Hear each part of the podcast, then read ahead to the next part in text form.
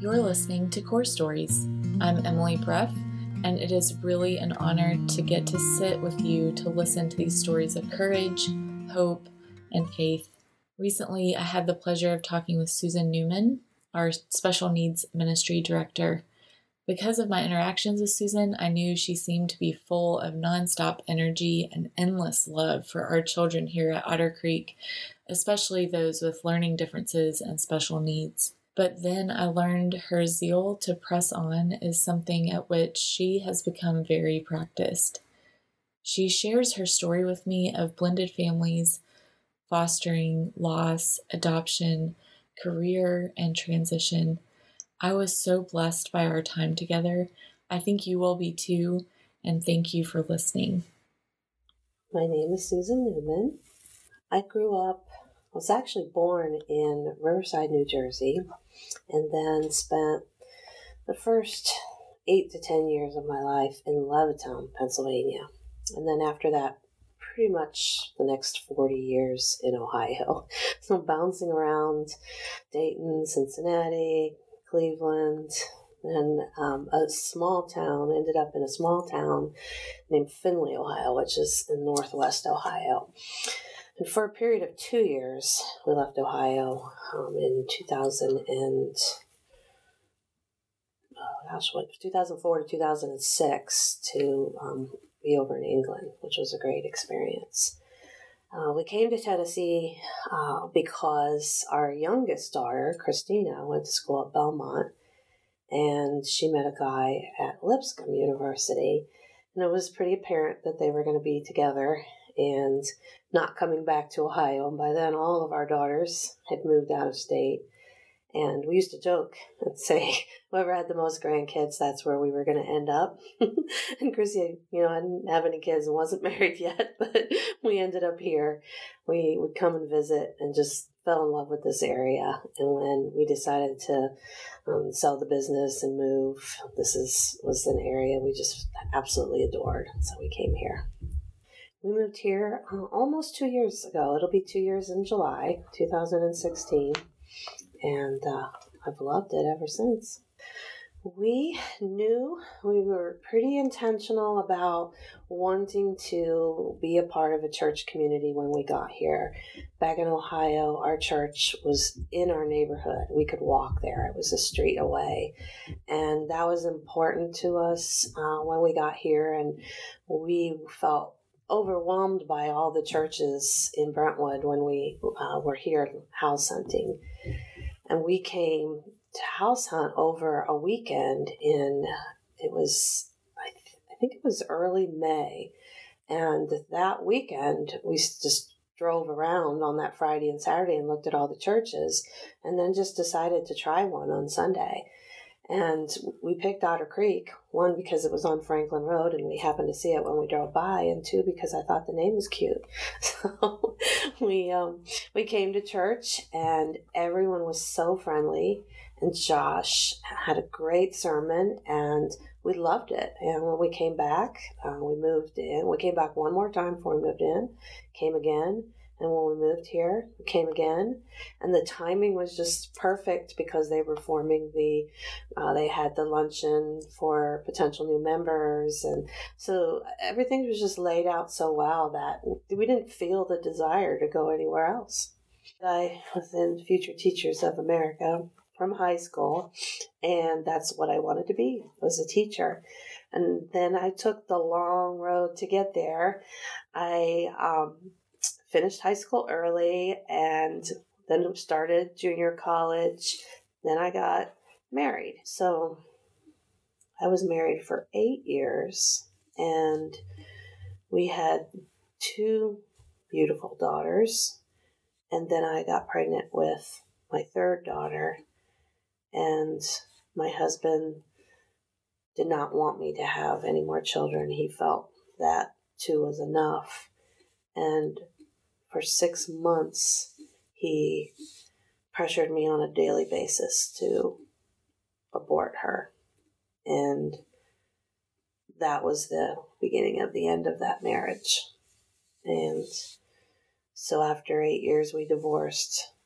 And Then I met Wayne, and he was just such a great dad. That's what attracted me to him, that he was so actively involved with his children, and you could see how much he cared for them, and he treated my children the same way. And he was actually on the board of directors at the Child Development Center, where I was the director, and that's how we got to know each other. And we fell in love, and we were married. I still really wanted to teach, and so I decided that I was going to talk to the state and see what I could do about writing a charter for a kindergarten program. And they told me what I needed to do, and it was just one grade level. And so I sat down and I wrote a charter to charter a kindergarten program within the Child Development Center and be the teacher there. So I could just get it all done at one place. And I did that for 2 years. And my youngest, Chrissy, was in that kindergarten program. And then I got offered a position in the public schools, and learned so much there. I taught, it was in an inner city district, and just taught pre-K, first grade, fourth grade, fifth grade, all over. And from there was asked to go with a county district that was starting an autism unit. This was my first venture into special education. So had 7 students from the age of 8 to 21, and they were all over the spectrum. And it was such a learning curve. And definitely realized that that was my calling, and decided to pursue my doctorate then. And that was about the time that Wayne got a job transfer over to England. So my professor there in Ohio wrote a recommendation for me to the University of Bath in England. And I started my PhD studies over at the University of Bath. Took 2 short-term positions over there too, one working with girls in a private school that had dyslexia, and then the other working with as an assistant principal, year 4 teacher in a public school. Then when we came back, about the time that my supervising professor took a sabbatical at Harvard, so I had the real blessing of being able to spend some time with him at Harvard while we were doing a pilot study on digit ratio, which is a long explanation, but looking at testosterone in the uterus at the 14th week of gestation and how that impacts autism and dyslexia. And so then I finished up my PhD and was going to teach at university level. And one of my grandparents of one of my students in that autism unit called me and said, "Would you work with my grandson? He is in this new program Ohio has called the Autism Scholarship Program, where they take public dollars and reallocate them to children who want private options." And I thought, all right, that sounds interesting. I could do that while I write my thesis. And so I set up a classroom in my home. He was 14 at the time, and he couldn't read still. And so we started working, and 8 to 3 every day. And the end of that year, I got a call from another parent who said, "I hear you're doing this. Would you work with my son?" Well, it just started growing, and I had 5 students in my home, and I thought, we just really need to get somewhere where they can be more social. Social skills are important. And so I rented some space in a church, and that next year we had 15 students. And then I had families saying, "Would you do this here an hour away for us?" And so I opened a second space in another church. Well, 10 years later, 80 staff later, and 2 charters later, I had 200 students. And we were serving children with not only with autism, but children with all disabilities and regular typical kids. And the school had grown so big that I was missing the whole reason why I had gotten into it, which was to enjoy the one-on-one with the kids. And so I started looking for a company that did the same thing and would keep the mission, but had the business aspect to really grow the schools. And I sold them in June of 2016. Having gone through a broken marriage and rebuilding, a mixed blended family with Wayne was a very difficult time. And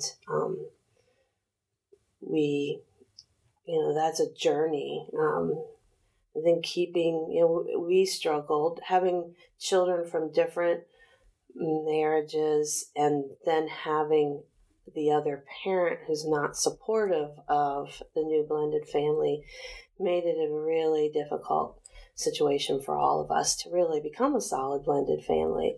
So that was a very, very difficult time for us to live through. And, you know, I remember somebody telling Wayne and I when we were in couples therapy that it's not what people say to your children, it's the way you behave that's going to speak the loudest to your children.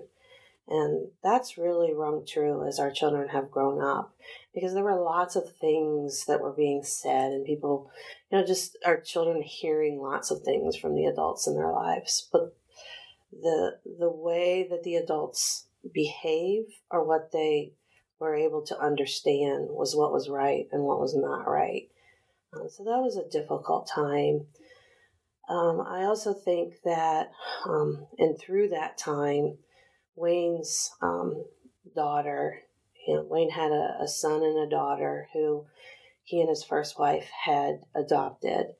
And when she remarried, those the gentleman she married abused both those children, but molested Wayne's daughter over a period of 8 years. And we were in England when this came to light. And that was a really, really difficult time because as an advocate for children, I couldn't get my mind wrapped around the fact that her mother did not want to report it to the authorities. And so I had to really become engaged and involved in that process and report it. And then we had to work pretty closely with the authorities and come back from England and go through that process and the trial and the sentencing. And then sadly, even though we got custody, she didn't want to be with us. We later found out she was a victim of really being brainwashed by mom, that mom was the victim too, even though mom was aware of what was going on. And so we have become estranged from both of his children as they're adults now. And that's been something that Wayne and I have had to grow and really understand what God's purpose is in that. I think we still struggle with that. And then I think probably, I don't know that this has been a struggle. I think it's been our biggest blessing has been Brayden, our soon-to-be 7-year-old, who came into our life. And then I have to take you back a little bit, because when our children were young and we were a mixed family, we decided that we wanted to foster children as a way to show our children that that the life situations that they were handling could be worse, and to really help them become servants of others. And so for 7 years we fostered, and we had 21 children all in all come through our home, and some great, great young children that we still keep in touch with to this day. It's very interesting the things emotionally, mentally, and psychologically that happen to you when you foster. When we started with the idea that we were going to foster children, the objective was to reunify these children with their families. And obviously, that's not always going to happen for these families. But over time, as you are a foster parent, I think, and maybe not for everyone, but sometimes you lose your perspective and you start to think, oh, is this child a child we could adopt? Or is this child a child we could adopt? And then your goal changes, which is not always in the best interest of the child either. And Wayne and I had this beautiful little girl we got when she was 2 days old, and she was with us until she was 2. And then DCS decided that she needed to be with a different family, that was going to eventually adopt her, which broke our heart. And then I think the most interesting dynamic that happened was we got twin 5-year-old boys, Jared and Jonah. I'll never forget. And they used to call me the mom. And I loved them. I fell totally head over heels in love with them. And Wayne didn't. And it was such a hard thing to realize that that could happen, that one parent might feel differently than another about a child that you are caring for. And so we, you know, what ended our foster parenting was that we went overseas to England. Our last situation was we had a young teen mom and her 2-year-old daughter, which was really enlightening and enriching for me, was to help this young mom get her feet on the ground. But we went over to England for a couple of years, and I worked on my doctorate, and Wayne worked for Cooper Tire and Rubber. And then we came back with no intention of ever adopting or fostering again. And I started a business as a special needs school for children with autism.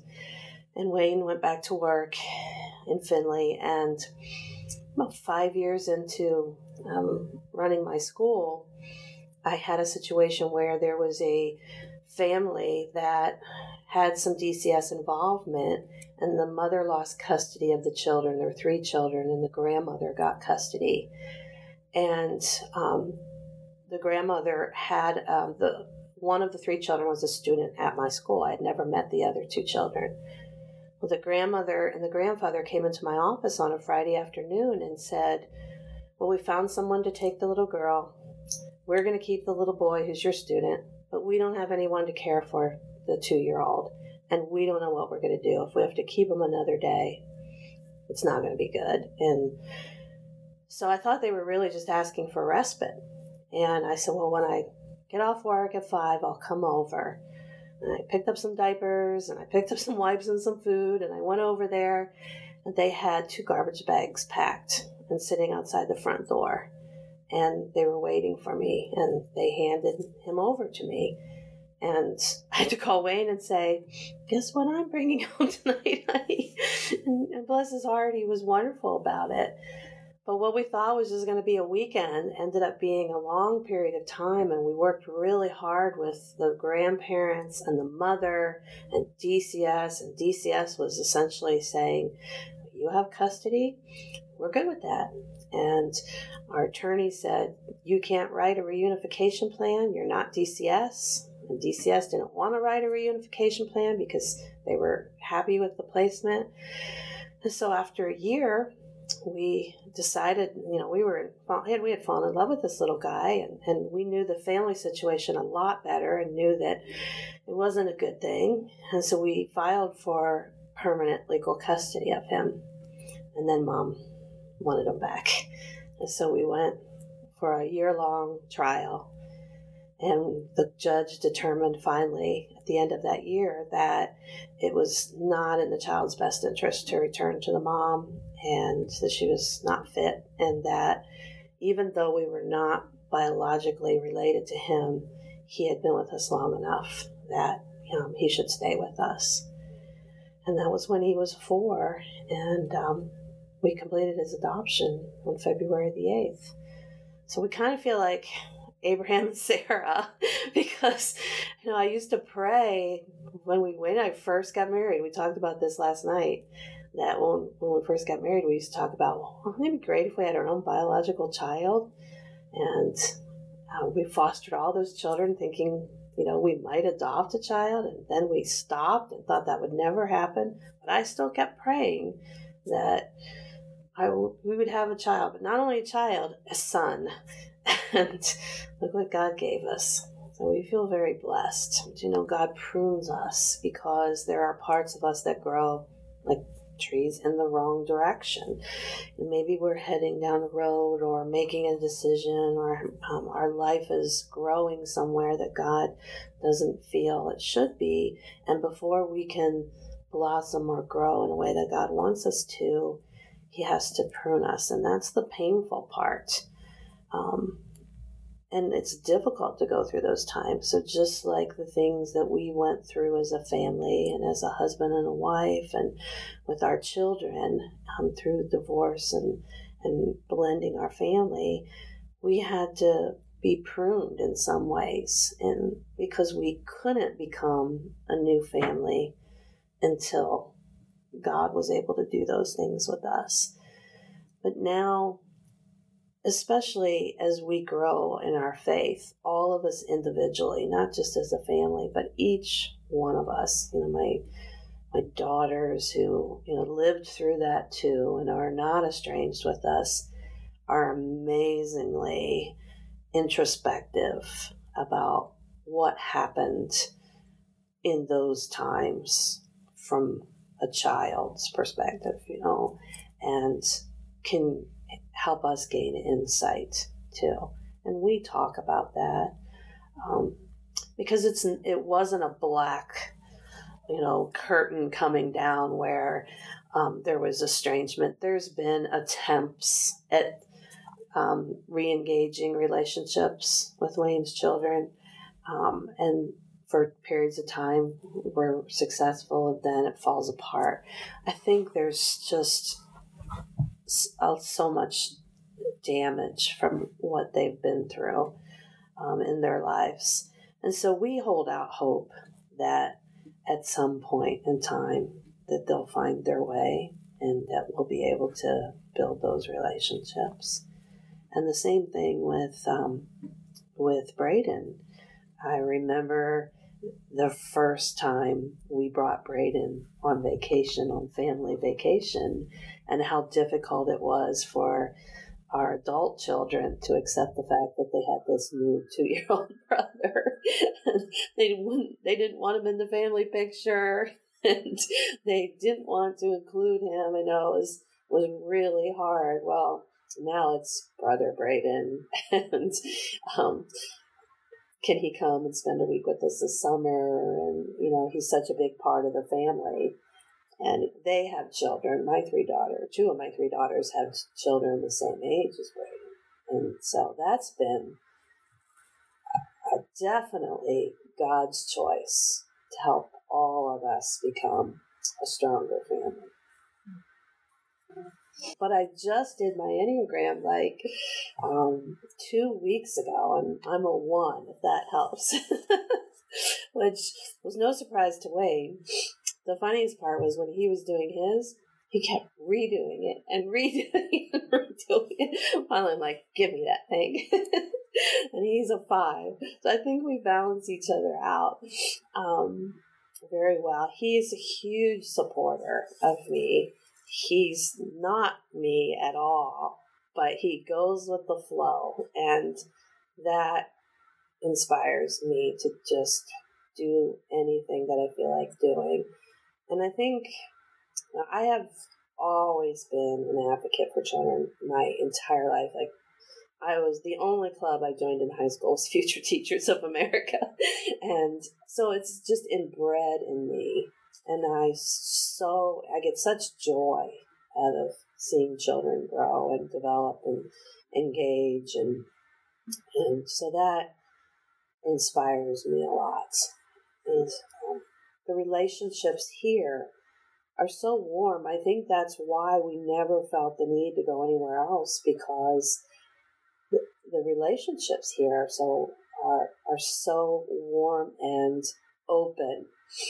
And when I thought about what I've learned from the adoption and the fostering and blended families, I think the biggest lesson I've learned, and I'll use the kind of the mission or motto here at Otter Creek, is that we all have stories. And we have stories whether we are born from the same mother or whether we're born from another mother. Our stories are created by God and the choices that we make.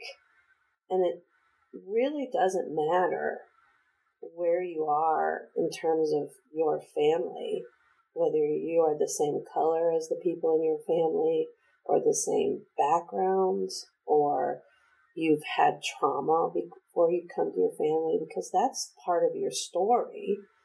What really matters is that your family knows your story and has agreed to become a character in your story and to continue to write it with you. And that's what makes a family. I think the ways that an adult can encourage a family that is a blended family or a family that might not be the traditional biological family, especially here at Otter Creek, would be to be open to reading that book, that story, because knowing, having experience living with children who come from and bring their stories into our home, they're not always willing to open their book because they're embarrassed about the pages within. And presenting yourself as, hey, I might have the same pages in my book as you do. Let's talk about that. And it's okay. And God loves all of our stories. I think that attitude of acceptance, almost in an exaggerated way, to children who've dealt with situations like that or families who are working through situations like that, can be really welcoming, can help people who might be struggling in any way.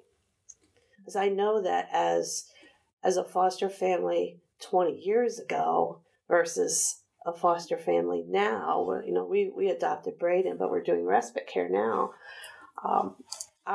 It's completely different feeling.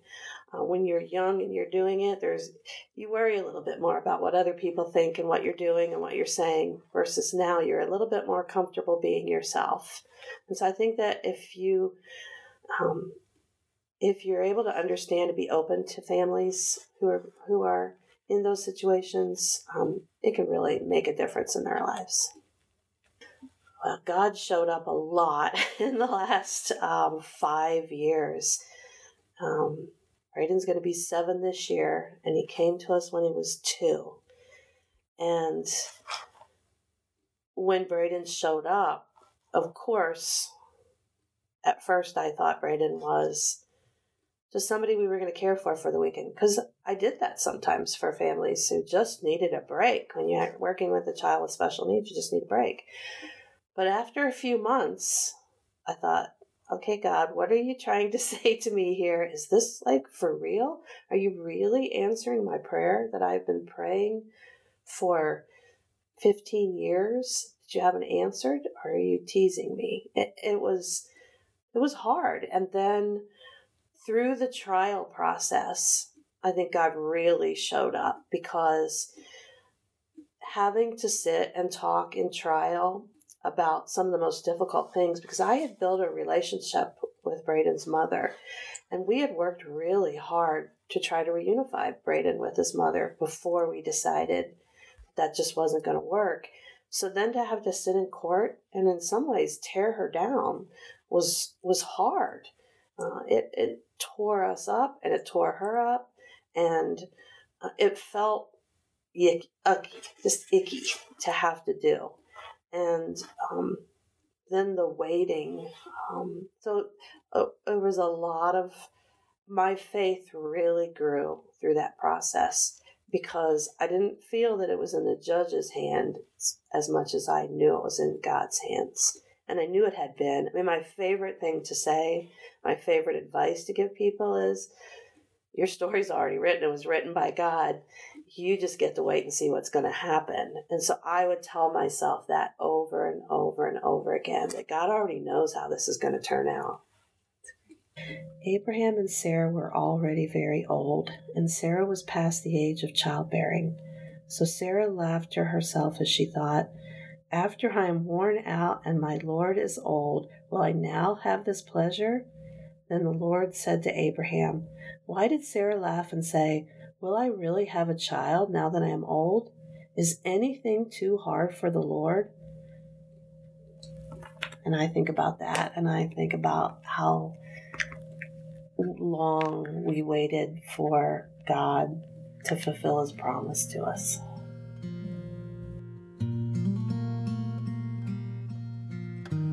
Core Stories is a ministry of the Otter Creek Church in Brentwood, Tennessee. To find more stories, go to ottercreek.org/stories or follow us on Instagram @Otter Creek Church.